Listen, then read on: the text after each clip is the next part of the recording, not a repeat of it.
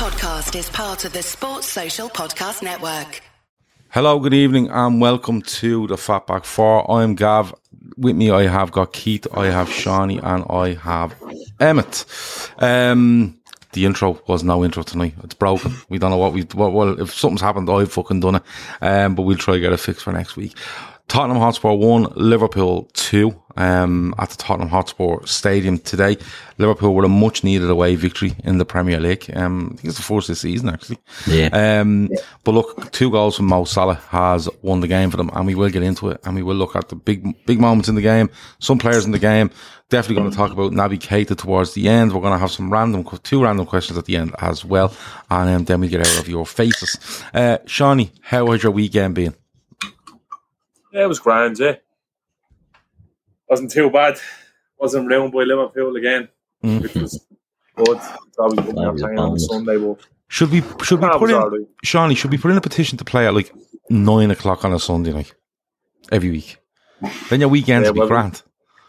We'll be doing that next year if we keep it up the way we are.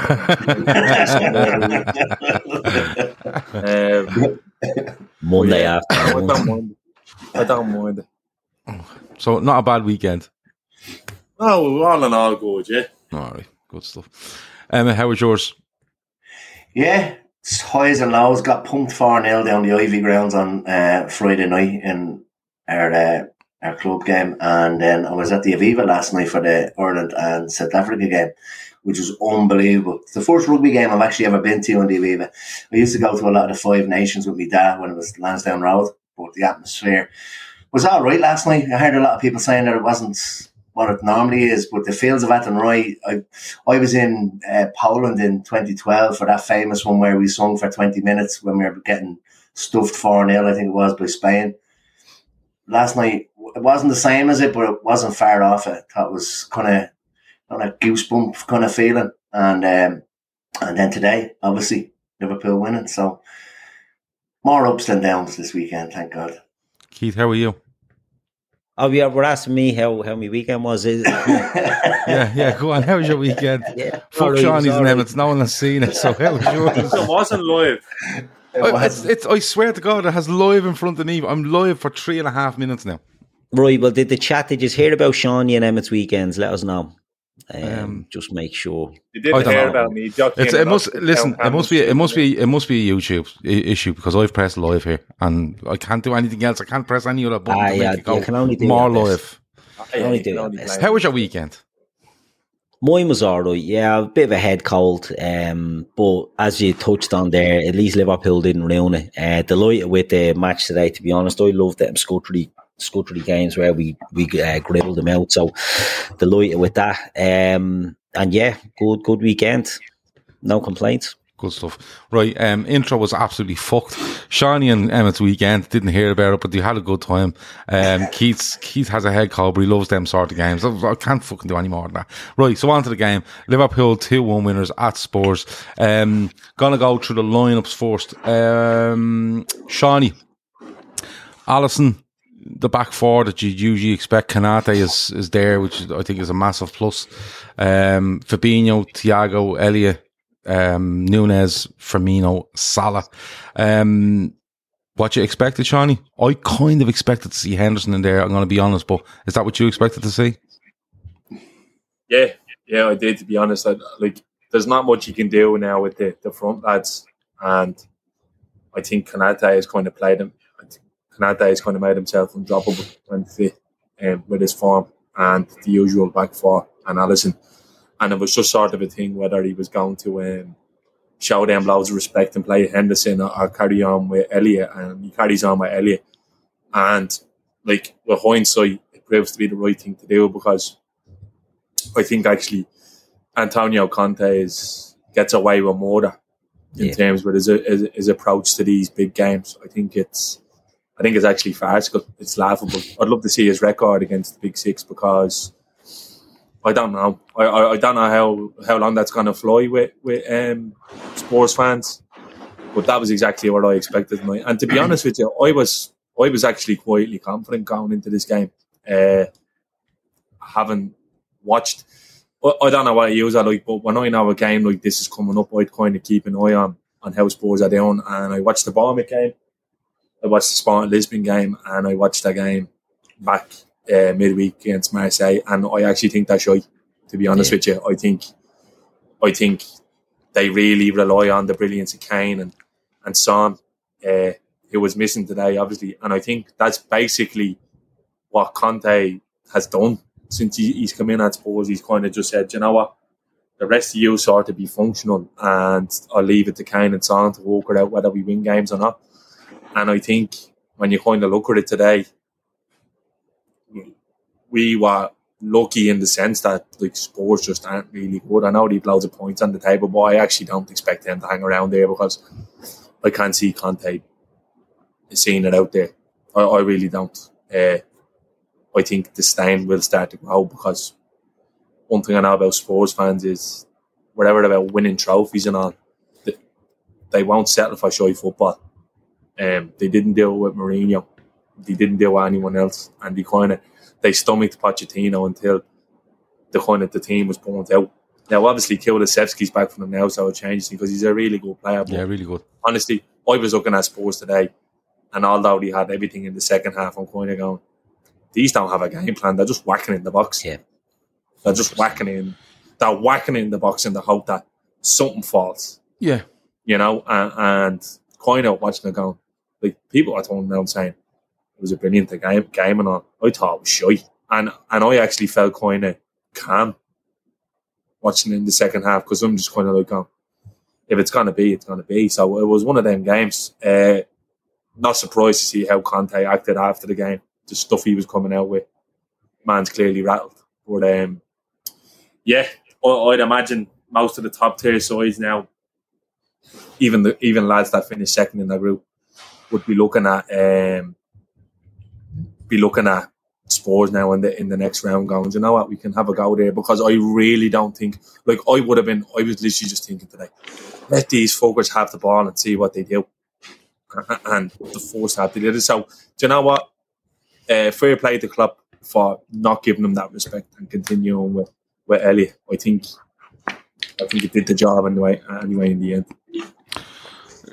Emmet, you know, when you look at Spurs and the way they lined up, and I think it was Kev I seen on Twitter when the lineups came out, he just said, "Oh my God, I've seen the lineups. It's going to be a long day." And I think that was more in a reaction to what Spurs had put on the pitch. You know, it just seemed like he found all his midfielders and went, "Listen, put them all on the fucking pitch." You know what I mean? And like Shawnee says there, with Spurs, I think it's not just a thing today. I think it's an ongoing thing for a while with Spurs under Conte is give them the ball because they don't have, for me, an Eriksen type that's going to find little pockets and hurt you. They want to have, you know, those three centre halves. They want their wing backs to push up a bit, but they're looking to just make space wide and get it in the box or get maybe a Son down a channel. But like Shawnee said, they're just about getting in the box and hoping Kane gets a flick on it or gets a touch or pulls a penalty out of his hole, whatever it might be. Like, it was a bit like that today. And I think it showed in the first and second half. You know, we kind of did say to them, "You go on, have it." And then we just hurt them. Do you know what I mean? And then the second half, we were I don't mind inviting the team on, but when you invite them on by being as ragged as we were, it just gave them more and more chances to launch her in the box, basically. You know, but looking at Liverpool, you know, we're still at a stage a little bit, aren't we, where you just go, that's probably the 11. You know, it's easy enough to pick a team. Like I said, I thought Henderson might come in for Elliott just to be that solid going away to Spurs, who have a really good home record. But he goes with Elliott, and I don't think Elliott had his best game, but like Shawnee said, it showed a bit of courage from him, didn't it, to say, no, we just stick with what we're doing. Yeah, I think you might have been right in terms of Henderson. I think there's a few shouts today that thought maybe Henderson was going in, and I'd imagine it's the injury to he who shall not be named until later on in the podcast.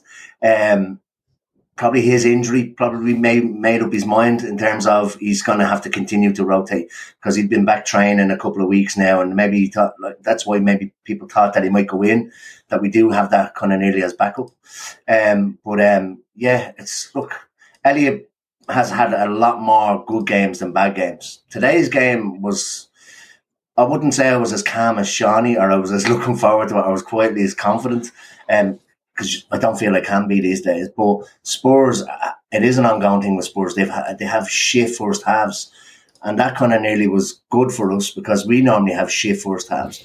But I thought our first half today was unbelievable. The crisp first touch of one and two touch pass and was back. The little ball around, like, I mean, it was only like 5 passes for the first goal, but like it was just everything was done fast, and then in the second half everything was done slow. So we kind of nearly reversed our game ourselves because we've been shit in the first half, good in second halves, and we kind of flipped the script today. In terms of Spurs, Kulusevski was the first person to try and slide Kane in the whole game. What was that, the 70th minute or something? Yeah. Do you mean, so they don't have, you're right, they don't have that Ericsson or whatever. And it was just diagonal balls out to Sessegnon or, and that's really where they were getting their joy in the first half. Mm. But there was a couple of kind of underhanded comments from Kane in his post-match about the crowd and about them getting on the players' backs and stuff like that. And that's Conte ball. That's, like you said, they didn't stick for Mourinho ball. They booed them off the pitch. Robbo even had a little dig in his little bit of shithousery. He said, we knew they'd come at us. They got booed off at half-time. I couldn't believe he actually said it. And it was like a little dig. They're not going to put up with that. They can't continue on playing like that. They will. You see, that kind of football is not going. I don't think that kind of football is going to. It's probably not. It's not sustainable. I think when you do look like Seany said, where you're looking for a brilliance from Kane or Son is probably their most important player. I know Kane scores all the goals, but Son makes it work because he's that link from a very functional midfield, very kind of functional wing backs. He's that link where he'll make that run to, you know, get to the end line or get in a space where he can find Kane. So he's so important to them. And it's probably not sustainable. And it just shows that when they miss a player in Son, they suffer massively for it. But even he's not been that great this season. No, he hasn't. But if you look at the amount of points he's put on the board with Son on the pitch as opposed to not. And look, there's so many games this season where you go, Spurs haven't been good. And that's, I'm not saying that as a Liverpool fan. Can't believe Spurs fans have said it. Sorry, Seany. And they asked, what did Conte say after the game? Because I didn't see what Conte said either. Yeah, he asked the reporter, what did Klopp think about style of play today? Was he happy with our style of play today? Okay. And he, because remember, Klopp turned around and said they don't play football last time, basically. Remember, he said, but once he's happy, that's all I care. I just wanted to know his opinion. So I'm sure you did. The Conte is a fucking tool. But even today, like their setup, the ball was breaking to them in midfield and they were just lumping it. Yeah. The amount of times Højbjerg and Bentancur went for like a long pass and it just trickled back to Alisson. People saying the post saved us. We had as many chances in the fucking second half as they did. We just didn't take them. That's like, I don't know. I Spurs are one of them sides that I just think you listen to Toyler and you listen to Neville today. They just seem to love them because they don't defend anyone. You know what I mean? They don't really, they never really trouble everyone. They're always like the bridesmaid, you know? They're that cellmate at the party who doesn't cause any trouble. Comes up in the nice flashy gear but never really fucking does that, so he doesn't offend anyone. So that I think that's what it is with them. I think people kind of side with them, especially when they're playing someone like us. Because like the shite I was hearing before the game was like, and this injury-ravaged Spurs, I'm going, injury-ravaged Spurs? Have you fucking seen their medical table? Not a mention of it. Nothing at all. Crazy, isn't it, the way that gets overlooked for us? The narrative was fucking completely different. And even reading that point, and I'm missing Kill. Fucking hell. We literally haven't got an alternative forward to bring off the bench. But I think, Seany, the reason they do that is because I think they see what we're talking about. They see that Spurs rely so heavily on this that, they're missing Kulusevski and Son, you know, where, because they look at that team and they don't see where they're going to get the creativity or the assist from, or the, you know, the chances made for Kane. And I know the way the narrative is pushed and they're very good at it, because I said it the other day to you on Twitter, they're not pundits anymore, they're characters. But that's what they're probably seeing, what we see. You know, we're saying we're all looking at that today going, Kulusevski doesn't start, Son doesn't start, Kane's going to be up front. What are they going to do? They'll probably pack a midfield with 5 and they'll probably put one off Kane and, you know, will give us a better chance. And they're seeing this, but they're pushing it in a different way. I thought Neville's bit of punditry was actually good today when he was saying, like, I'm interested to see what Kane does today because, like, he's not going to be able to get on the end of his own passes. Yeah. Perisic is a good player. He's had a good career at high level throughout. He's played at a very high level, but you're looking, thinking he's not. I think he kind of tried to play him as sort of like a number 10, like chief creator today. And Perisic's not the type of player I'd see that kind of run past. So I think Klopp really would have fancied that today at Spurs because of their setup and how limited they kind of were in attack. And the thing is, if you just sit someone like Kane's a lovely footballer, don't get me wrong. I think he's a beautiful passer on the ball. I think he drops in, but he's not really effective if he doesn't have a co-star. And we've seen that like for the 60, 70 minutes until they brought Kulusevski on. So you're kind of like, if you hold him down, they're not going to cause you much bother because like Emerson Royal, like fuck me, I don't know what the story is with him. Awful. He can't cross the ball, save his life. And Sessegnon, I think he's just one of them English players who had really high promise and has just kind of descended into nothingness. Really, I'd imagine the Spurs have a fully fit squad. I can't believe your man is not getting games there. Your man Jed Spence. But the thing is, he's probably the type of player that Conte wants nothing to do with because he's not like fucking disciplinarian. And not even that. Your man Brian Gill, I would look at as a sort of player that you come in and go, he'll find spaces and stuff like that. But he doesn't like playing like that. He wants to get rid of him. Took a squad off him at one stage. I think the way to beat Liverpool is flood the midfield and be on top of us when we have possession. But they didn't really do that. They just tried the players on the counter. I was kind of looking down. It was one of them things. If they had got first goal, you would have been like bollocks. But when we scored first, I think, and these are fucked because they've no plan B. Their plan B will be in the second half when they're just lumping ball and hoping for set pieces. That's like people turn around saying we lived on the edge. We actually didn't. Look at that last three games. The Bournemouth game, the Spawn game, and the game midweek. Literally just hoping for something to fall for them in the box or a bit of magic. So I don't know. I think for the money they've spent, I know they're still quite a few points ahead of us. And not like that's why I'm not. Well, if Liverpool win that game, and if Liverpool were to win that game in hand, it'd be 4 points off Spurs, and you could put it down as a horrendous start to Liverpool's season. Like, yeah, and I think you look at them all, and I think they've all missed massive opportunities to kind of put Liverpool to bed in a top four race, and I think it will come back to bite them because looking at United today, watching Chelsea today, like Chelsea are as bad as Spurs. Like it was like 11 strangers on the pitch. Chelsea look like they're wandering around going, "What is all this?" Yeah, like Raheem Sterling is kind of like going, "I'm not winning that this year. I'm not all right. I can't be fucking arsed." So I think this. I'm not giving up on us. Yeah, for top four, regardless of the bad start. The title I think is out of reach because I've been really impressed, to be honest with you, with what I've seen from Arsenal in the last few weeks. But will they stay the course? I'm not sure they have the squad, but City look like they're going to do what they're going to do anyway. I still think Torres is there for us big time. If they do what's needed in January and we keep key players fit, because obviously we'll get onto it, but I just thought today the fucking big boys stepped up. Like, yeah, big characters in the team stepped up. Mo stepped up as per usual. And Konaté was fucking brilliant. He did the job of 3 men today. And Alisson, as always. So, look, all hope is not lost. Looking around the league today, obviously, it's shite to drop 6 points to Forest and Leeds.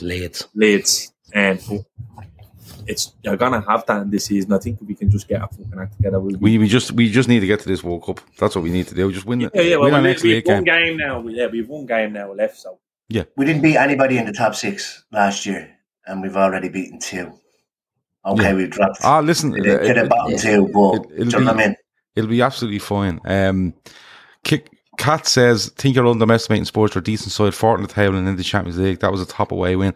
We're underestimating them. I think, I think we played... We played them as we thought they were going to play us. You know, the sort of way we came out, we knew they were going to flood things. They were going to try...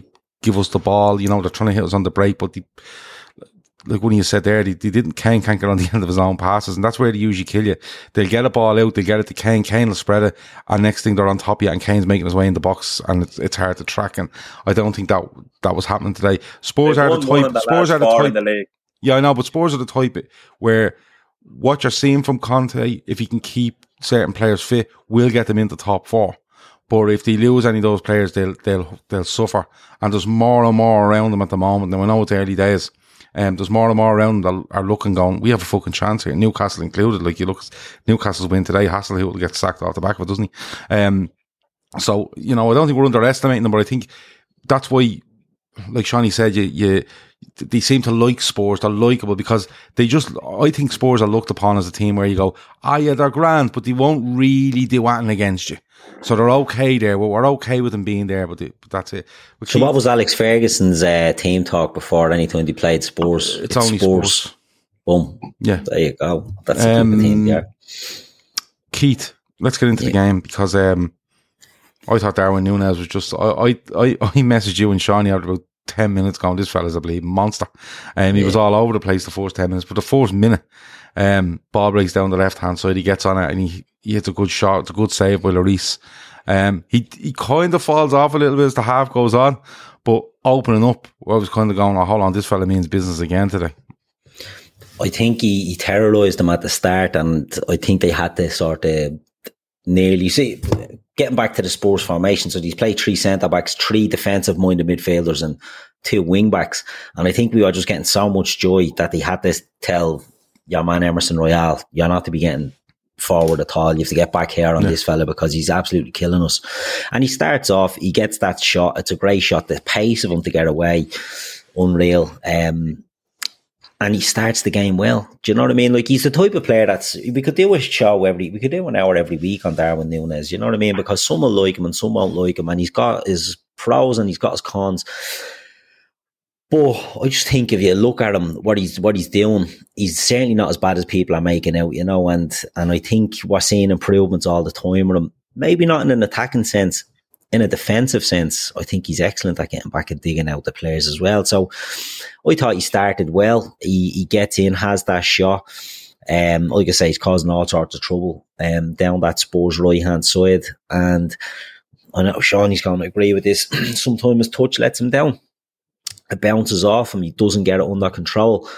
And that was what was killing him maybe in the first half. But I think as the game went on, I don't really blame Núñez for fading out of the game. I think our midfield didn't really get the ball too much, you know what I mean? So it was one of them games. He started off well. We were on top. He was good. We were pushed back. And he sort of faded out. Yeah, he was doing I don't think Mo was great. Like Jono says there, his work rate defensively has been immense. His tracking back, Klopp will be having his wet dreams thinking about it. He does walk back, you know, and that's part of your game where you're not expecting from, because I'm being honest with you. I'm just expecting Darwin Núñez to come on, cause all sorts of mayhem, starts lashing shots everywhere, and we're all having a lovely time, you know. But as soon as them shots come off, like, you know, not even now, not even ahead. The shots, I don't think the shots... That's the volley and all is great, but we seen today, like, he done it against Leipzig as well. I think sometimes he just slows down, then speeds up again, and squares across the box. And Napoli, they fucking clearing off the line. I think he just needs to relax. Yeah. That's all. I think sometimes he's trying to do things in his head before they've happened. And look, his first touch is grand. I don't. Just sometimes when he gets the ball under control, his decision making is terrible. Is that for you? Is that for you? He's trying too hard. Yeah, is that for you? I think it's nerves. I think, do you know what? He just needs to. He done it today. He's fucking brilliant for the first goal. He's brilliant. It's if Bobby does it, like, that's his touch is perfect and the layoff is brilliant. Because he gives him that. He gives himself that second to think. Yeah, assess the situation, because, like, even going back to a game against Napoli, I think he's quicker than he realises. And to be honest with you, I think kind of it's all in his head. Like, it's coming in on top. I think the treatment of him from in media and social media has been a joke, and it has been getting to him. Because let's be honest, lads, he scores 4 in the pre-season game, and he's putting up the emojis and all that. It's clearly affecting him. Yeah. I think he just needs to relax, because I think he has all the tools. I think he just needs to give himself a second, and that will come. And you're seeing it now, the confidence is there. Like, he can bone defenders. I think he's actually, his running style is actually similar to Henry, where over 5 yards, he's fucking it's right. Unbelievable. It's frightening. The one against Napoli, the other night, that chance you were talking about, he tries to set up for Salah. Like, I'm not saying I'll never see it, but it kind of blew my mind when I watched it a second time back, when he just went, so he just threw a shape at your man, pushed it, and within 3 yards, your man was literally 2.5 yards behind him. It was like, you know when your IPTV freezes, you know when it freezes and then it speeds up a bit. To catch up on it. Sometimes when he's running, I'm like, is that fucking telly no more? Do you know what I mean? Because he's making these bursts, and you're like, that one against Napoli. You're straight onto a dodgy email address asking, can you sort the signal? Is that what you're doing? Yeah, what's going on here? This fella is flashing on the telly. I love Núñez. I love him as a character. I love what he brings. I love his walk, right? And I think what's happening now is kind of, because of the overreaction to other fan bases and getting on top of them, I think the adverse is for the Liverpool fans to hype up every single thing he does to kind of counteract that, when I actually don't think you need to, because if you actually notice, a lot of those people are starting to go a little bit quiet now, because it's looking like fucking hell, because they're all morons. This fella is a rough diamond, and he just needs a little bit of coaching and a little bit of care. And you need to remember, he's playing in a Liverpool side that's not really doing it at the moment. And he's doing his part. Like, did you see that in the second half, the header? Like, what the fuck? He's off the head. Yeah. The ball is bouncing on the boy line, and he's going to win a header. I don't know who it's between. I think it's just 50-50 with a sports player. Yeah. The ball is over the nowhere, and he goes over your man's shoulders. The ball, he's mad. He's absolutely, and he loves swinging hooks. And the best thing is about, I'd be sitting there watching the business, and I tell you what, some of the stuff that's be coming out of his mouth is fucking, it's great. Every other thing's like, fuck's sake, I won't repeat it, because but he's look, he just needs to chill out, and I think it'll come for him. And to be honest with you, I'd love nothing more fun. Like, it's going to be one of them games where he just batters in 4 or 5, and it's just, and then he kind of settles. Then he kind of goes, right, that's what I've been trying to do for ages, and that's grand. But look at his return. His return, his output per minute is more than good enough at the moment, and I think it alone, I think it will improve. Yeah, it's just getting compared to Haaland, because Haaland is doing this. It's like, oh well, Núñez must be a flop, and it's not the case. You know, the goals per minute. I mean, anybody with eyes can see that Núñez is 10 times the actual footballer that Haaland is in terms of skill, ability. Yeah. He's never going to create anything. Núñez will create stuff. John says Damien Delaney thinks he's soft on Núñez, but you're listening to Damien Delaney, so that's your own fault. Emma, the first goal though, you know, the part played by Núñez, but Liverpool work it really well. You know, they're in their right back, you call it right back position really, where Trent would usually get hold of the ball. We knock a few passes off. I think it's Firmino releases Robertson, and Robertson plays a lovely ball in. And this is where the progression for me is with Núñez, where a couple of weeks ago, he just takes a stop on that and he just turns and lashes it, you know, but you see him take that, and you can actually see where he takes the touch, and instead of trying to do something instantaneous, he lets himself settle and then goes, I'll just pass to him. And in fairness, you know, there's a lot made about the move and Núñez, but Salah just takes that touch and smashes it home. Like, it's an unerring finish, isn't it? And it's like, he makes these things look so easy, right? And then it's kind of like, if he doesn't do it next week, you're kind of on his case. Yeah. That's so hard to do what he did today. Even Núñez, even that ball zipped into Núñez, to be able to take that touch, play it out in front of him. I think a lot of people take it for granted. A lot of people that maybe haven't played football will probably take it for granted. That's tough to do when it's being zipped into you like that. But you're right.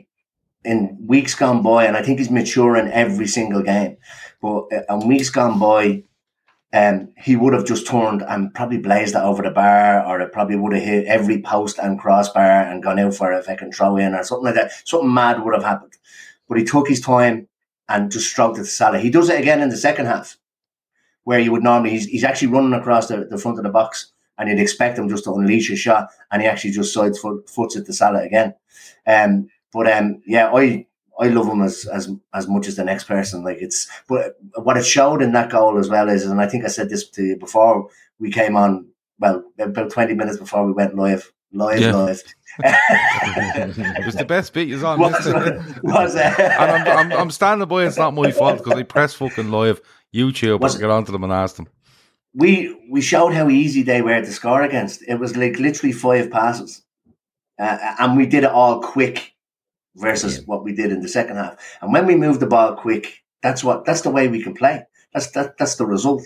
But I thought it was an unbelievable goal. And like I said, I know for a fact, and I played up front for a part of my career, there's no way I'd be able to do that. Like in that split second, to be able to control the ball and shoot in nearly the one motion, it looked so easy, but so difficult. The thing I loved about it was, like, you know, Scott, obviously it's a beautiful goal, but we have that early couple of soldiers. We've the shot from Núñez, and then there's a couple of early bits where he gets on at Núñez, but, you know... but it's 11 minutes in, and we can see already the way Spurs are setting up. Do you know what I mean? They're going to try win her off as a midfield and try make something out of it, and like you say, getting her in the box and stuff like that. But it's the first real clear cut chance we have, and we just put it away. You know, and if we don't score that, it goes on a bit longer because, like, Keith, I'll come to you, right? 14th minute, Perisic hits the post. 19th minute, they've a call for a penalty, Trent on Sessegnon. Konaté has to come across a few minutes later to snuff out Sessegnon breaking into the box when it looks like he might be through on goal. And there's a little period there where Spurs are getting chances, and that goal is so important, isn't it? Like, if you look, Keith, take the goal and then take the little period after, it is a little bit of a cushion because known air look, Salah doesn't score that, and that one off the post, or they get a penalty, and you know how this game's going to go. We're 1-0 down, they're going to just, you know, double down on what they're doing, and it's another frustrating day for Liverpool. Yeah, 100%. I mean, their crowd was abysmal, I thought, in the first half, but the headed chance that hits the post sort of wakes them up, and then I thought we let them into it. You know, we were given, we got sloppy, whereas in the first 10-15 I thought we were crisp, as you said, we were moving the ball fast. And look, they're targeting that side with Trent, so Sessegnon against Trent, and I think, Sean, you touched on Sessegnon just not being, you know, up to speed. If they'd have had a better sort of outlet there, they might have had some joy, but it was giving them little bits of momentum, little things to pick up the crowd and get them back into it. And you could see as the half was going on, they were getting them little... Don't get me wrong, I don't think Spurs created very much today. I thought they were piss, and I'd be of the opinion that, you know, when we do say, watch the game back later on, and without the tension or the nerves of when you're watching it in real time, I think when you watch this game back, you'd be like, Spurs didn't really do anything here. And it was just the odd little lapse, you know, like we could say about Trent on the Sessegnon push. Could have been given as a penalty. You know, we've seen them given, and it wouldn't have been overturned. The same way it's not given, it's not overturned. I've seen people trying to compare it with the Cancelo one yesterday, which is a bit mad. But I just thought we were giving them little opportunities to get the crowd up. And that just killed, the second goal just killed them off. Because we see, as Emmet said about Robbo giving a little dig in his post-game speech, and all the fans are booing them at half-time because it was so easy then to just get into them. You know, I think they miss Christian Romero today. He's an excellent player. He's a dirty, hard fucker in their defence that they didn't have. You know, Eric Dier and Ben Davis and Clement Lenglet, they're not great. And I think... like Mo sniffed blood. I know it's easy to say that because Dier makes an absolute bollocks of the header, but when the likes of an Eric Dier, I think he always has a mistake in him. And I think when he's going for that, Mo is on his toes because he's like, right, this could go anywhere.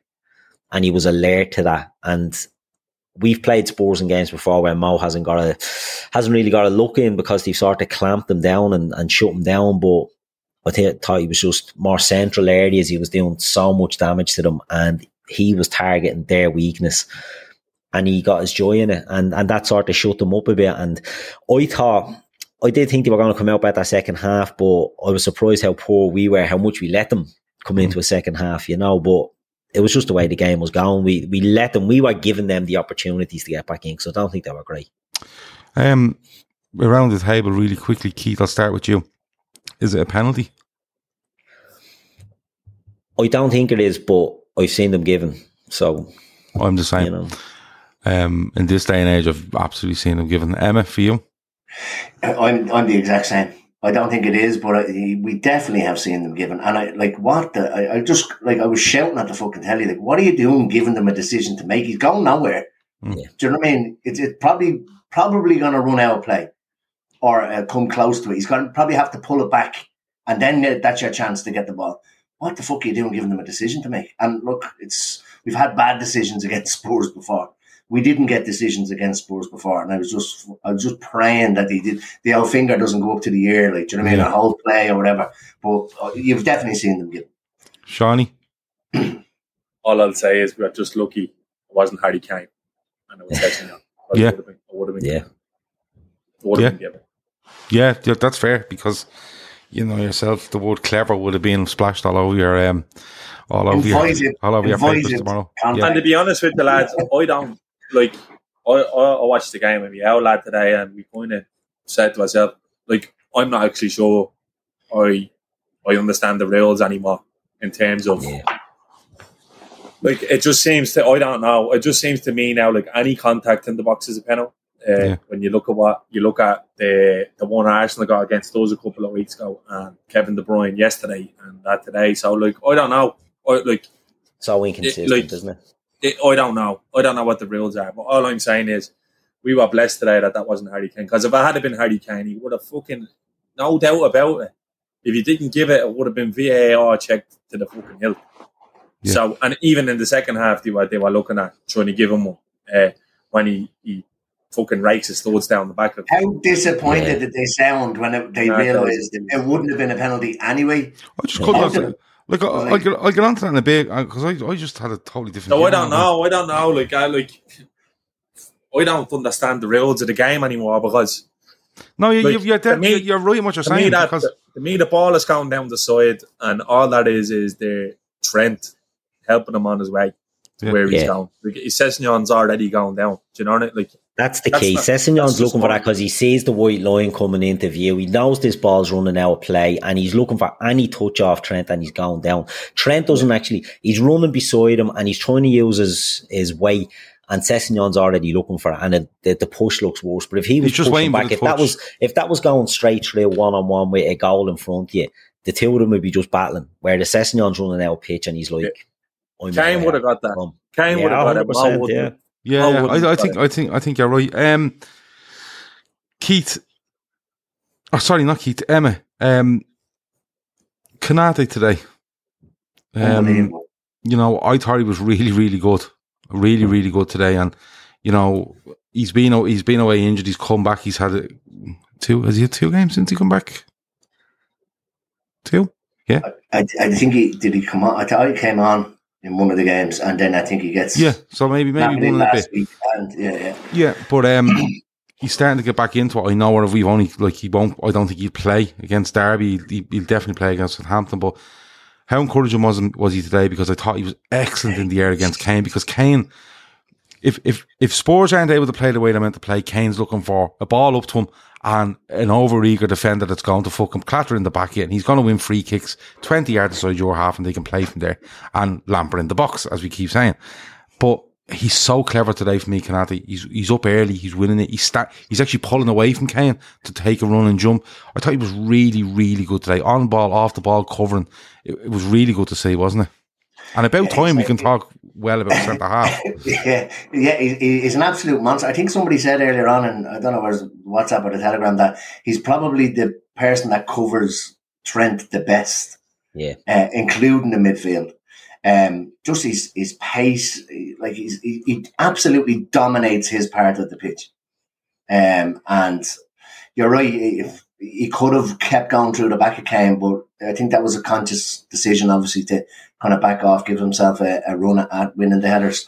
But, I mean, even getting across where kind of Trent did get, or Sessegnon got around Trent, and it's Konaté coming across and bringing it out into the right back position.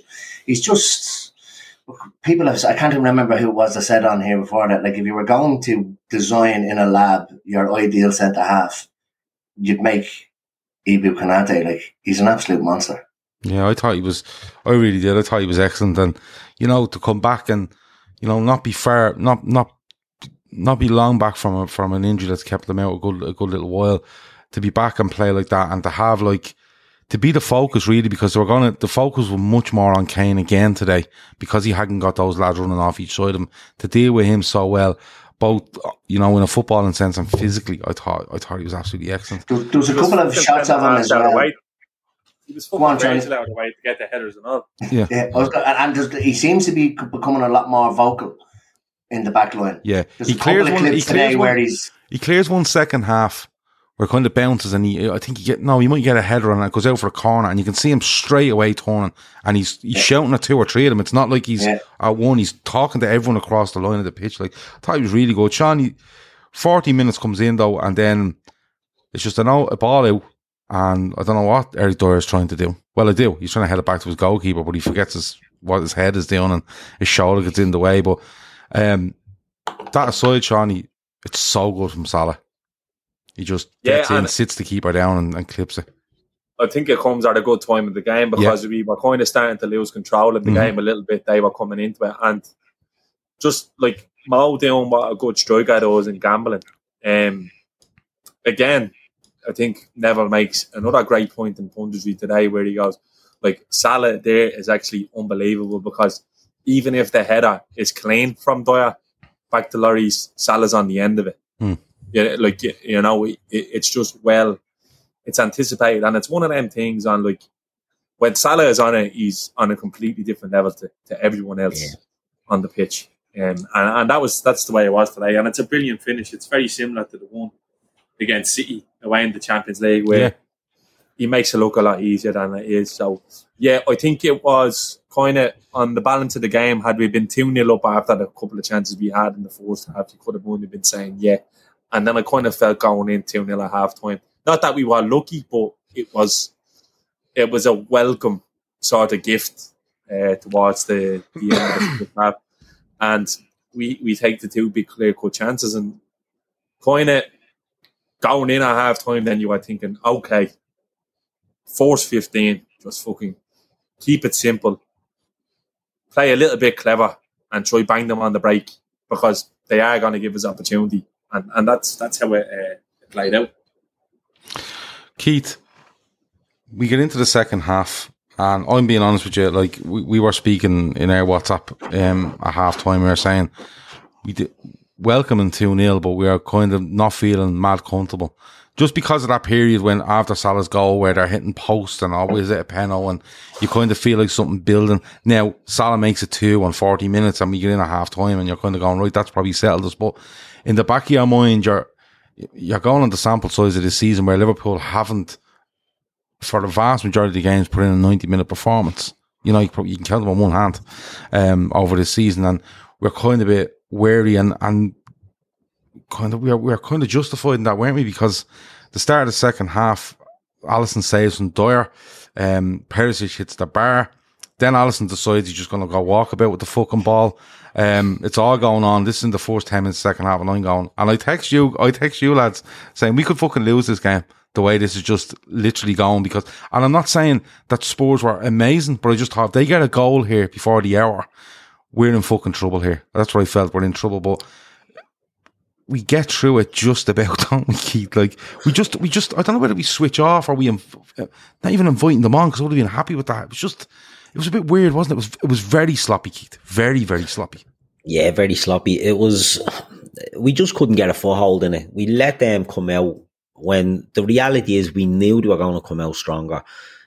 They're a second half team in all their games. That's, They met. I was watching the commentary on the game I was watching, and they were saying, you know, they conserve energy in the first half so they can push it in the second. Like, that's a plan. Like, that's a game plan. Look, yeah, man. They're going to keep all the players on the bench and then next season, bang. Exactly. The man in the green and white. Okay, ridiculous. But that's it. Like, that was the talk. That was the talk. It was they're conserving their energy for the second half because this is what Spurs do. They don't waste it. This is a Conte trick. He doesn't get his players to waste energy in the first half. Yeah. Do nothing in the first half, lads. It's all about the goal. Just don't be 5 or 6 down and we're going to have a good go of it in the second half. And I thought that was a bit mad, but they are obviously a second half team and you just knew they were going to come out, they were build off the pitch. They're going to come out. Conte's a head case, a little rat of fairness. I can't stand the fucker. Little angry ant. Never accepted his baldness and he just looks a sham for it now. But he was obviously going to tear them in the arsehole because he's, like I said, he's angry and they were going to come out and they were better in the second half. But I think we played into that. We didn't have any control in the midfield, I don't think, in the second half. Alisson, as I say, was nearly caught out by Kane when he somehow didn't see him coming from the side of him. You know, it's not like he came from behind him or anything. And it was just looking like, this is starting to all add up. These little chances, they're going to turn the screw. And the whole thing I thought with Spurs was they never really did turn that screw. Do you know what I mean? They were threatening to turn it, but never turned it. And the reason I was always confident, and we can, if you want to lay blame at Konaté on the goal, you know, I think it's a bit harsh, but he was having such a good game. He was having such a good game that I was sort of like a little bit calmer than I probably would have been. And I don't mean to dig out Joe Gomez here, but if that was Joe Gomez, I don't think I'd have felt that way because I just felt that Konaté, my missus and all said it to me, is he playing in midfield? Because at one stage in the first half, Harry Kane was dropping so far back and next thing he turned around and Konaté was in his face. Do you know what I mean? Now, he wasn't too tight in the sense that he was getting torn. He was just there. He was like a bad smell around Harry Kane and he was carrying that ball and he was just excellent. So he gave me a sense of calmness nearly in that I'm like, it's one of these, Virgil isn't having to be Superman here. He's doing, I'd say, very little, really. Do you know what I mean? Konaté's doing all the heavy lifting here. And I just felt confident in that. So, well, I felt Spurs were starting to put on some pressure. I just never felt they acted on it. They got the goal, in fairness. It's a nice goal. It's good play by Kulusevski. But I just didn't think they had it in them. And I thought, I was confident in Liverpool that they'd have been able to see it through. But that's because we built up that 2-goal lead. And it's not something that we're really used to. You know what I mean? And the fact that we had that allowed, you know, Spurs had their start of that second half, but it was all huff and puff, blow the house down, didn't blow the house down. So happy enough with that. Let them do that all day long. And it just showed a solidity to Liverpool that we haven't seen in a while. And I was happy enough with that. It was, Emmet, you know, Kane scores in the 70th minute, right? And a few people have said this, and Shawnee and Keith both said it to me earlier, and a few in the chat have said it here, but he scores in the 70th minute. The subs we make are on 74, I think, right? 10 minutes. Should we have done this on, like, I was looking at it going on 65, make a change here, right? Get a couple of lads on that aren't being caught up in all the fucking messing that's going on, and we could just pick them apart, like, because you've seen the many times they win the ball where we go, if we're just a bit cooler on this, it's just one extra pass or just take an extra second and we'll open these up. We will open them up. But I thought the changes and the lads, like I said, the lad said it to me earlier on during the game. I thought the changes came too late. We were seeing what was going on here as a team and we weren't doing anything to change. We weren't being quicker on the ball or being smarter on the ball. So changes needed to come a bit earlier for me, probably 65. Yeah, look, I think in the past he's been very reactive with changes rather than being proactive. Do you know what I mean? So we could see what was happening. So you make the changes. You don't make the change after it's happened. But I agree, yeah. Should have been around about 60, 65. And it did require somebody to kind of nearly get on the ball. And look, Jones comes on and when he gets on the ball, he can't hold the ball. Do you know what I mean? And it just needed somebody to hold on to it and take the sting out of the game. Our passing was absolutely shocking in the second half compared to the first half. I think, look, our passing is actually worse when we try and do it slower.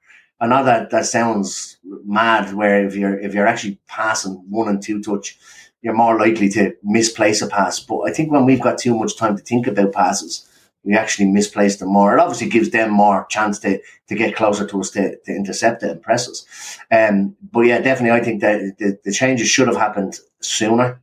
And I think that's probably not getting in on Klopp, but it's something that he's been guilty of a lot in the past, is making kind of nearly closing the gate after the horse has bolted nearly. I think, not even the fact that, I think it maybe stabilises us and gives us a different way of thinking when we get those players on the pitch, because I do feel like our players are being kind of caught up in all the fucking pinball that was going on. They were kind of not enjoying it, but we're falling into that trap where, this is just what's happening. But even bringing on subs then. Yeah, but even bringing on subs there, you make Spurs think. Spurs will probably stand off for 5 minutes, go, hold on, what are they doing here? And that gives us that's a second way of giving us a chance to get our foot on the ball and play a little bit more. But it also breaks the rhythm. Yeah, that's what I'm saying. Yeah. It makes them think for 5 minutes. Yeah. And I think that's where you're going to question Klopp on that, because they're on top, and I think he has an opportunity to make the changes while it's still 2-0, and you can kind of upset their rhythm. But he waits until they score. So after Spurs score, they go up a level again because the crowd is at them and they're ramping it a little bit more and they're pushing, and he made the sort of changes. So then when Henderson come on, he looked exactly like the fucking others. It just looked like panic. You were turning into each other. The ball was just bouncing. We weren't getting a foot on it at all. And I agree 100% with what Emmet said. I think when you're getting pressed and you're taking the extra second on the ball, like Alisson nearly gets fucking caught on his line. We can't. So it was one of them. I just think we had to manage that game today, because I actually think Spurs are wrong going the other way. I really do. Like we missed chances in the second half, which we haven't really talked about yet today. Mm. And I'm with Kev saying when we went to the five at the back, it didn't really do us any good. But I think that was Klopp just knowing this is going to come down to pinball, and I need an extra fucking body in there if it does happen to drop and start pinballing around the box. And I think that's exactly what Gomez is brought in for. But if you actually look at it, I think there's a couple of glancers in that. After they go to, after they get the second or the first, there's nothing really, no real heart in your mouth stuff. There's a ball to the back post that I think is missed. But other than that, I think it was kind of Klopp's kind of accepting, all right, we may need to just dig in. But I was looking at 60 minutes going, make the fucking change. And I think that could be something you often level at Klopp, where he maybe just waits that little bit too long. And look, at the end of the day, what we don't realise, and he's actually come out and said that, he's had to manage this squad now, no matter what the score is in games where he kind of has them down. Okay, I'm going to make this sub then. Look, thankfully today, it fucking walked out. I don't think we managed the game, but in the end we did exactly what we needed to do. They rattled the bar, but that was it. Who was that? I know Ben Deco had a few headers alive and late, but it was Perisic, wasn't it? Yeah. Perisic hit the bar early in the second half. Was that not bar pulled across? It's still 2-0 at that stage. Smash. Yeah, after 2-1, I could be wrong now. Not an awful lot happens. There's one where Virgil kind of goes to head it and it kind of hits him and goes loops towards the back post, and there's a few of them out, but they're nowhere really close when you actually look at the I don't like us being in them situations, because it's just not what we normally do. Yeah. You know what I mean? So we managed today, but again, I think sports like quality is... I think if they were going to score, it was going to be a poxy one where the ball gets played into the box, it comes out, bounces off a couple of people, and someone just drops right to fucking Kane's feet, and he Thiago kicks. Yeah, Thiago kicks Lucas in the head, and a fucker on another day can be given, Yeah. So Longley misses a free header. Look, do you know what, boys? If I'm being honest, right, you look back at the last, since they've been in that new stadium, when we're in form, it's never a good fucking. It's all, the games are always like that at sports.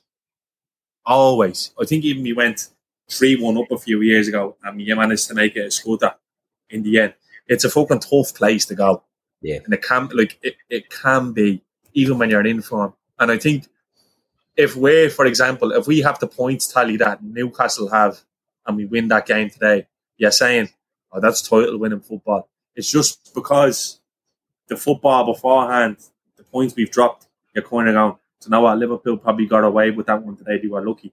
Whereas if you're at the higher end, top end of the table, you're thinking, oh, that's resilience and that's title-winning football and that's digging in and grinding it out. And that's what it was. It's just you won't call it that because not because of the situation we're in. Yeah, yeah. So like you kind of we grinded one out, which we haven't really done like that in a while. Where I don't like there's games where we've won this year, and I'm thinking Newcastle could have won that, Brighton could have won that. Fucking the games where we just snatched. I don't think they deserve to win that game today. Newcastle. Spurs. I wouldn't even have given them a draw, to be honest with you. Yeah, I agree totally with that. I think that win today does more for us, I think, than the Napoli win and the win to Ajax in the Champions League. Well, that's what we've had to dig in, we've had to grind it out. Do you know what I mean? And we can see that we can still do it. Do you know what I mean? Keith, it's a big win. It's 3 points, and we've seen over the last couple of weeks, like where I think we lose to Forest, and everyone else around loses as well. And we're kind of going, Jesus, you know, if we'd have got 3 points there, and then you look at this week, and listen, people are saying Arsenal will blow up and stuff. I don't agree. I think Arsenal and City will be one. I think City and Arsenal will be 1 and 2 in the league this season. They're just on now. The World Cup can do an awful lot of things, but it can also help them strengthen. And I think just the way they're both playing at the moment, I think they're far and away the two best teams in the league at the moment. So I'm good with that. But when you look around and you think United got beaten today, all right, Newcastle are in good form. We beat Spurs. We get within 4 points and then we win our game in hand. You know, and all I'm doing at the moment is I'm looking and going, right, who's in fourth? How many points are we behind them? You know, I think, is the Spurs are fourth at the moment? Yeah. So I'm looking going, right, win our game in hand and we're 4 points off them, right? At most, right? That game in hand won't come till after the World Cup anyway, right? But, Keith, it's all about now just going and getting 3 points against Southampton and saying, right, it hasn't been fucking great. We've had issues on the pitch, form-wise, decision-making, you name it, we've had it, right? Some of it's self-inflicted, some of it's been unfortunate, but we just have to get and go, listen, that's what the cards we've been dealt, that's where we are. And we just go into that World Cup, we go into the January, we come back on the 26th of December, we're into a transfer window soon after. We just have to get to this World Cup now, don't we? We just have to get through Southampton, get 3 points and go, right, that's our lot, put it to bed for a little bit and the rest might be good. The break from anyway. It has to be 3 against Southampton. We've seen this faltered on too many times. You know, it had to be 3 against Forest, it had to be 3 against Leeds. Again, we faced a team where the bleeding manager just got the bullet. I hate that. I bleed and hate that playing a team when the manager gets sacked. This new manager bounce. But I don't fancy Southampton, to be honest. I think Liverpool should go because we're going to go in there with a bit of confidence, you know, and that's what that win today does is it gives you that bit of belief that, yeah, we can grind it out when we need to. We have the match winners. The Darwin Núñez unpredictability up there. We have Mo Salah scoring excellent goals again. And we have Konaté back in there, who we've all said, look, the difference that fella's making to the team. So, you know, we go in there with a bit of confidence and we see where it goes. But that's it now. That's the be all and end all. Get that win in and that puts. So at the moment, we're 8th in the league, 19 points, 7. Spurs are in 4th, 7 points ahead of us. With a game in hand. But, you know, you're looking at the teams ahead of us. Chelsea are in 7th. They're not great. You know, Brighton are ahead of them. I like Brighton. I'm a big fan of Brighton. I'd imagine we can reel them in. United, basket case. Until they prove otherwise, I think we can reel them in. Spurs, no doubt we can reel them in. And Newcastle, good team, Saudi Arabia, all that. Fancy us to beat them or to reel them in. So I'm looking at that, and until Arsenal prove as well that they're not going to shit the bed, I think we can reel them in. But realistically, I don't think we'll catch the likes of Arsenal because they are good and they're grinding out wins as well, which they never really did before. But I'm looking at it, and I'm looking at City. They're the ones you think they're going to run away with this league. But if we can, and this is ifs, big if, If we can get any of our shit together in any way, we can put on them runs that can horse up them points, that can do a 10-12 game unbeaten run and try and get a semblance of respectability back in this league.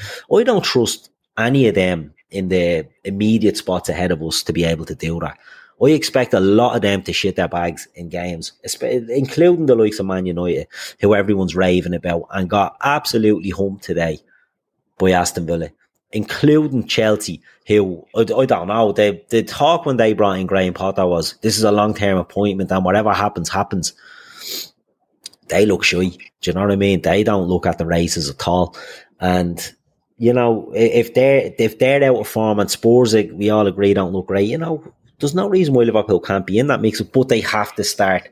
The next 3 points is vital, and then the 3 points after the World Cup is vital, and the 3 points after that game is vital. Then we hit January. There has to be movement in January, because I don't care if we put on a good run in these, you know, two games in the end of December. We cannot go into the second half of this season where there's a lot of fucking games. We cannot go into that with these players, trying to get these players to do it. We're lucky that we've got to hear with them.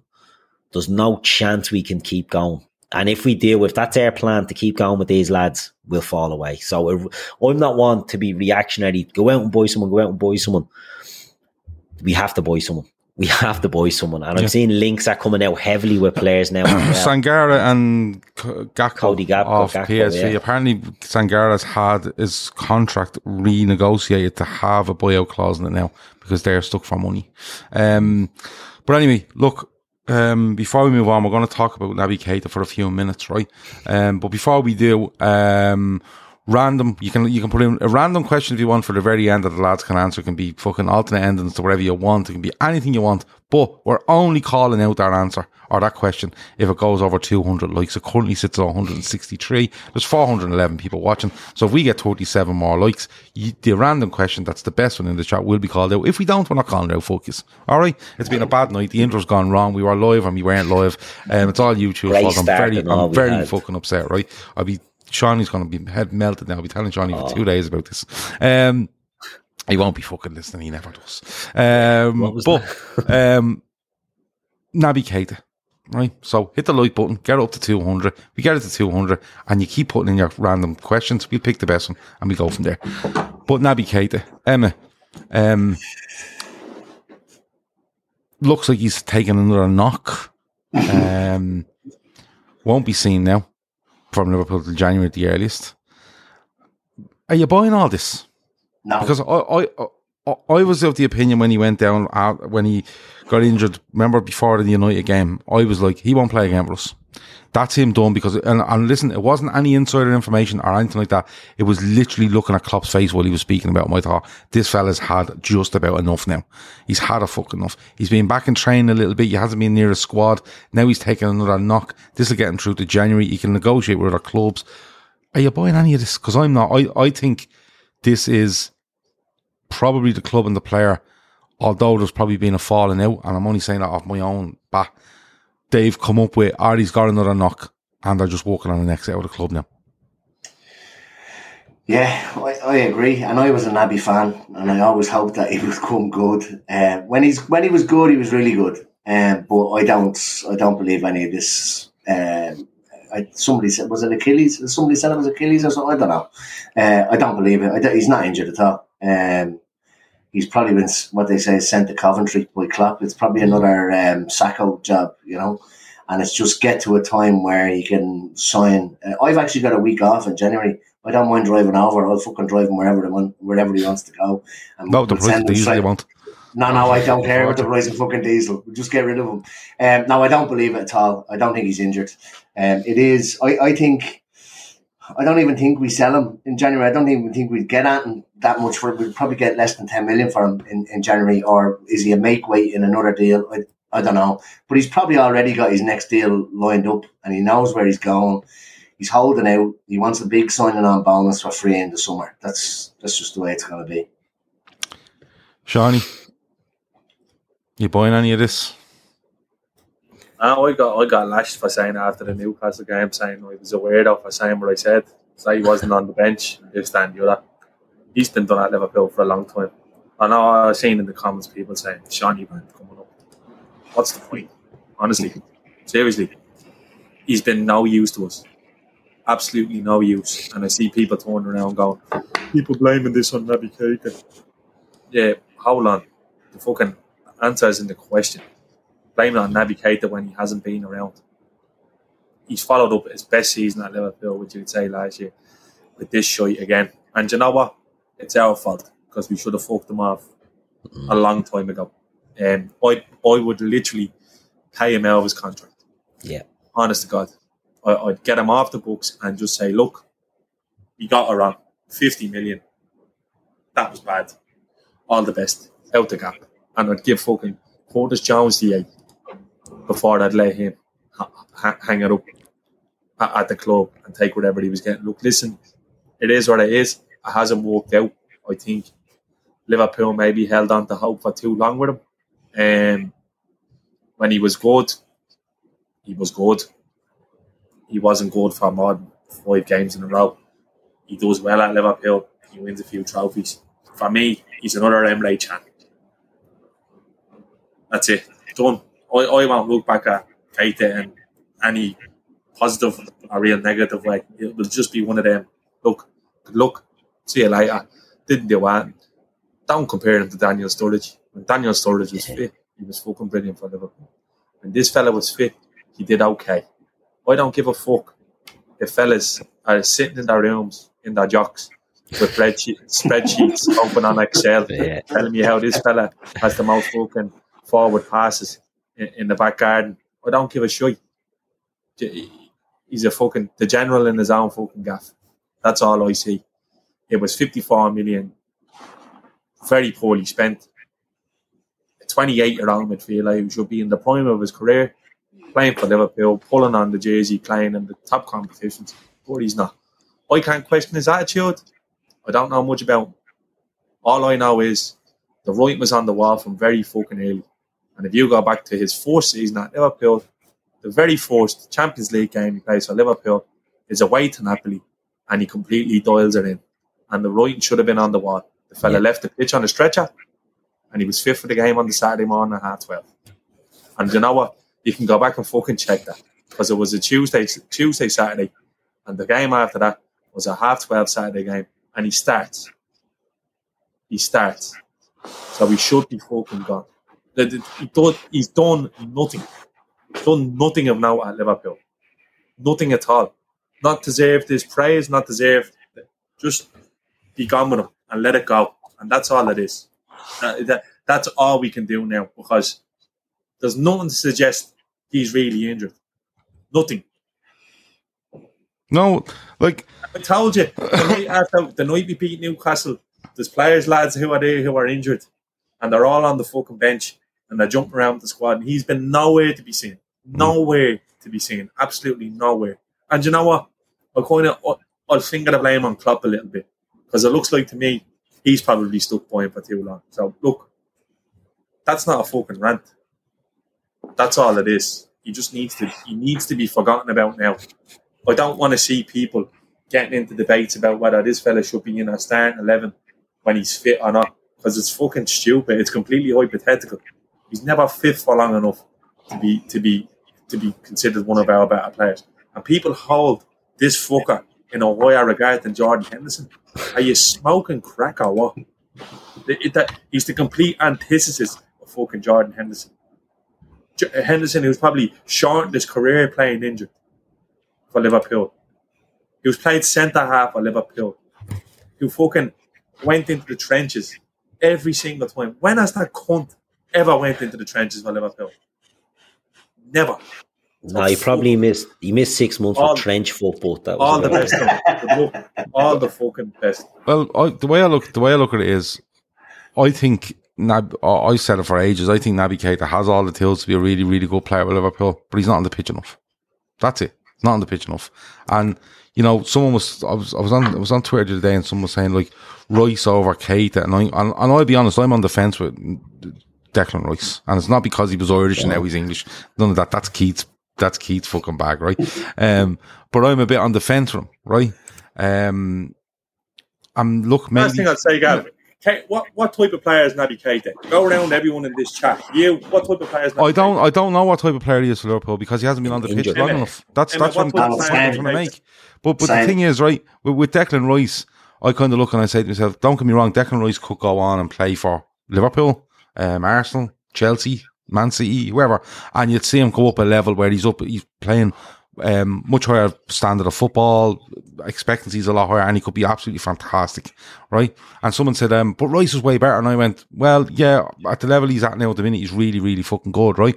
But he would always win out. You know, if you had to put a gun to my head, he'll always win out over Naby Keita because Declan Rice probably plays 34 league games a season, you know, or 33 league games a season, which is fucking well above average, right, for most players, especially in midfield. But for me, Naby, like I said earlier, when Naby Keita, when we're struggling and we're going to United, and Klopp can't name Naby Keita in that squad or in that team, and you see him going, he was there and now he's not. Just bang, he's gone again. Yeah. I just thought I seen in Klopp's face where he went, just utter frustration. Where he was probably frustrated before, but this was like, no, me bollocks now. I'm not having this anymore. Like, you know, it's gone on and on and on, and we're trying, and it feels a bit like if anything goes wrong with Naby Keita, it's like, oh, he's injured, you know, can't play. I don't know if we get rid of him in January. I understand the thing where you pay him off or whatever.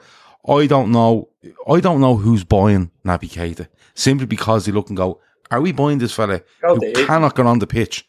Whereas someone might turn around and go, listen, we're not paying 10 million for him in January, but we'll give him fucking 5 million to sign on for us on a 3-year deal for X amount, and then we'll test it and see what happens. I think he ends up there at the end of the season.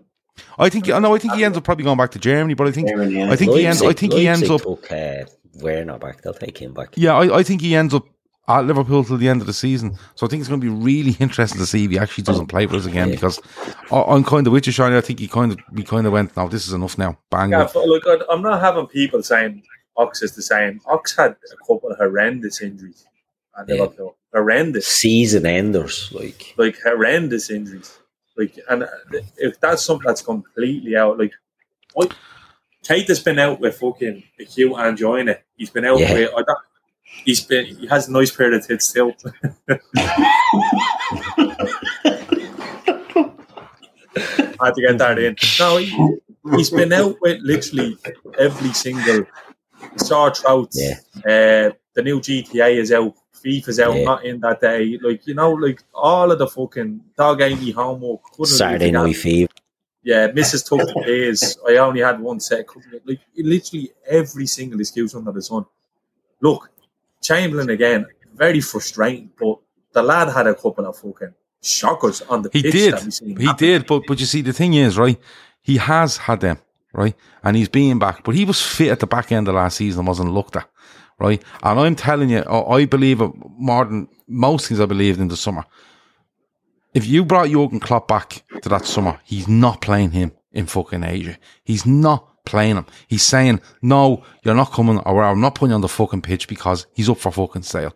And I'm telling you, Oxlade-Chamberlain would not be a Liverpool player today if he hadn't got that injury in Asia. And that's where the rootlessness comes into it that we spoke about last week. He isn't the same position as Naby Keita, where he's not on the pitch enough.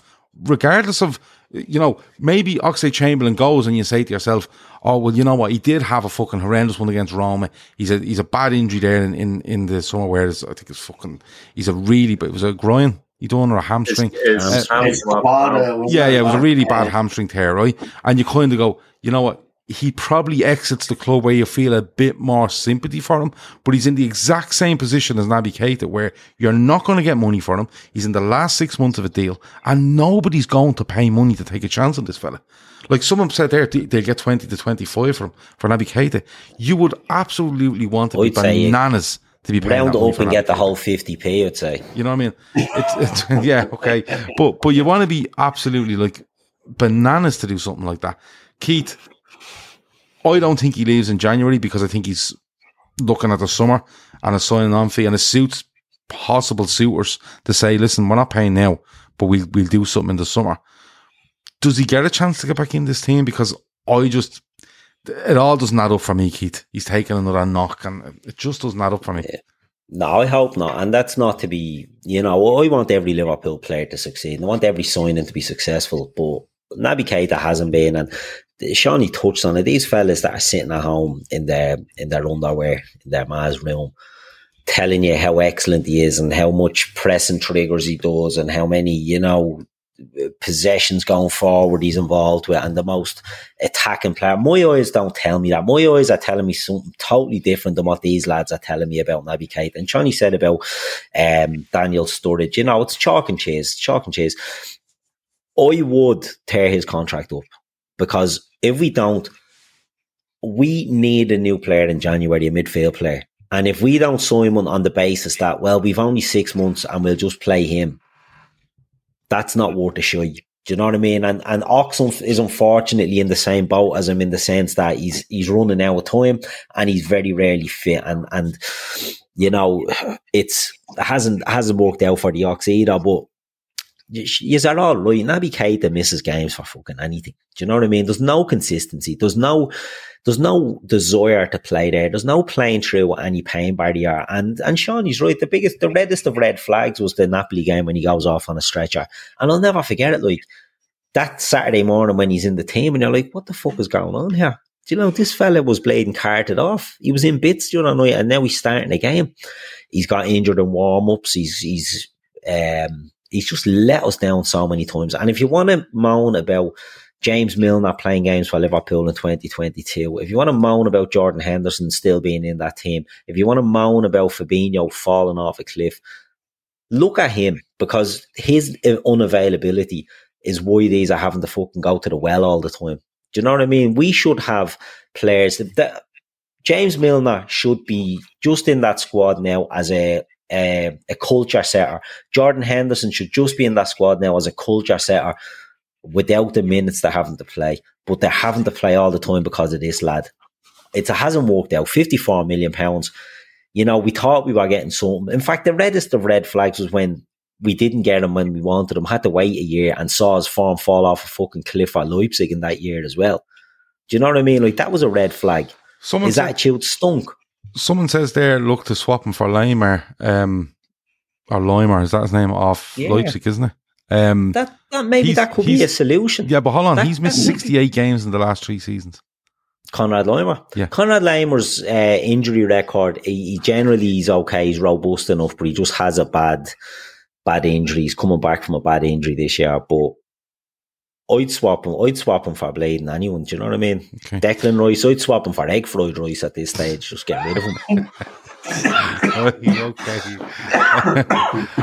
We've got the 200 likes, so I've chosen the question and I'm gonna give Veranda Cheese his moment of fame here. So he asked the question, right, to finish. He says, if you dug a hole from the top of the earth to the bottom of the earth, do you come out feet first? Our head first.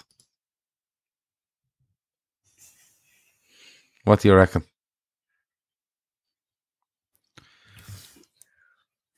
A lot of silence. Right. Seany's on mute. Is he talking? Seany's on mute, yeah. You come out head first. Seany. They're digging down. How would you not come out head first? What are you going to do? Fall out of the fucking ground? Yeah, keep digging until you fall. If you go around the earth's core, you're digging up.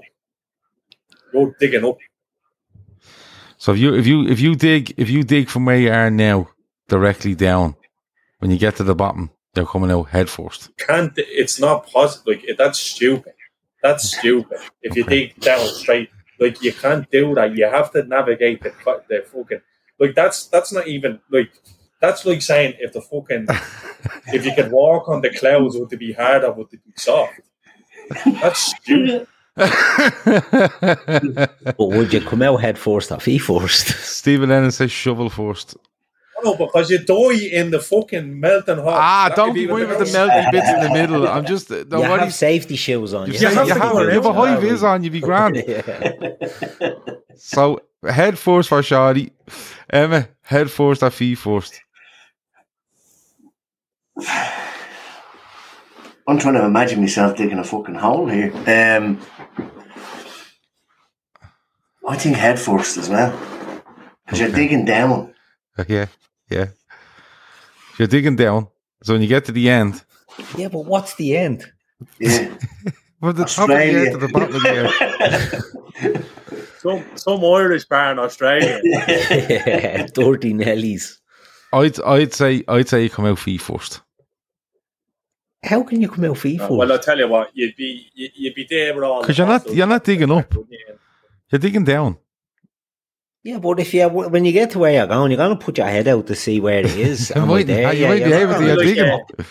It's going to be like a breech birth. What are you going to pull you out of the hole with your ankles? Just some Australian fella there with a can of forceps and like a set of what do you call them things they pull the babies out with? The forceps. Right, yeah. Just one of them. Just a massive. It's going to be head first because you're going to come up. You're going down but up out of the hole. Okay, I'm delighted with this question. I really am. I really am. Like, Veranda Cheese, what's your answer? Veranda Cheese won't give his answer because he'll just tell you the world is flat. So, because when I go on now, he's just going to argue with me about it. Of course he is. Of course he is. Oh, is he a flat earther as well? No, he just pretends everything. He just pretends that changes it all then. Right, Keith, one for you, and the other lads can throw in if they want because you love this shit. Antio Chill asks, the alternative ending to Terminator 2 Judgment Day. Oh, I love Terminator 2. I haven't seen it in years, so I have to have a think here. Oh, shit, at the end of that, that's a bit mad, isn't it? The alternative ending of that, so... How does it end? Yeah, he was down into the thing. Real sad when he melts into the thing. Yeah, that's it, one of them. I don't know what we can have as the alternative end. Well, sorry, what happens at the end of it? He drops down into a load of lava on a chain. So he destroys himself. Okay. He could marry Sarah Connor and have children with her. If we want to do that. Or John Connor could marry Sarah Connor and have some... I think he nails down beside the lava and tests it with his elbow and goes, hang on, I'll give that a minute. Yeah. Give it a whirl. Do I go in feet first or head first? That's what he It depends where he's digging from. Yeah. Okay. Anyone else? No? Leave it there? Good. Right. That has been the Fatback 4. All our outros broke. We were live. We weren't live, but trust me, we were. But YouTube broke it, and I'm standing by that. Liverpool have beaten Spurs by 2-1. We carry on now to Derby during the week and Southampton next Saturday. Link is in the description if you want to help Lydia get to £5,000 to help where her... What's the word again? Endometriosis. There you go. If you want to help with that, the link is in the description. The beanie hats are still available, still a few left. If you hit the Linktree link within the show description, you will be able to get to them. And the offer is still there. If you buy one item, two items, three items, wherever it is, or we are Liverpool.ie, for the amount of items you buy, that's the amount of entries you will get into a draw after the 17th or 18th of November. Rest of the week, we should have winners and losers tomorrow. That's not confirmed, but we should have. What day do we play Derby? No one knows. Who gives a bollocks? So what have we got the rest of the week? Winners and losers, yeah, we're looking at. Emmett's trying to find out what day we play Derby. We should all know this, but we don't. We just Wednesday. So Tuesday we'll probably have a build up to Derby and do something else there. Wednesday we'll have a full time Reds. Thursday will be Viewer's Voice. Friday will be Premier League Forecast. Saturday will be full time Reds, and Sunday will be the Fatback 4. Emmett, anything else before we go? No, all good. Okay, Shawnee, anything else before we go? No, all good. Okay. All good. Keith, anything else before we go? No complaints. All good. Good night. Good day. One quick question for you all. I just want one more answer. Who do you want in the Champions League draw tomorrow? Keith? Porto. Yeah, Emma? Shehouse. Porto. Shani? Porto. Good stuff. All right. Gav? I think we get Bayern Munich, but I'll take Porto. So that's how it goes. Right, that has been it. We'll talk to you soon. Over and out. Sports Social Podcast Network.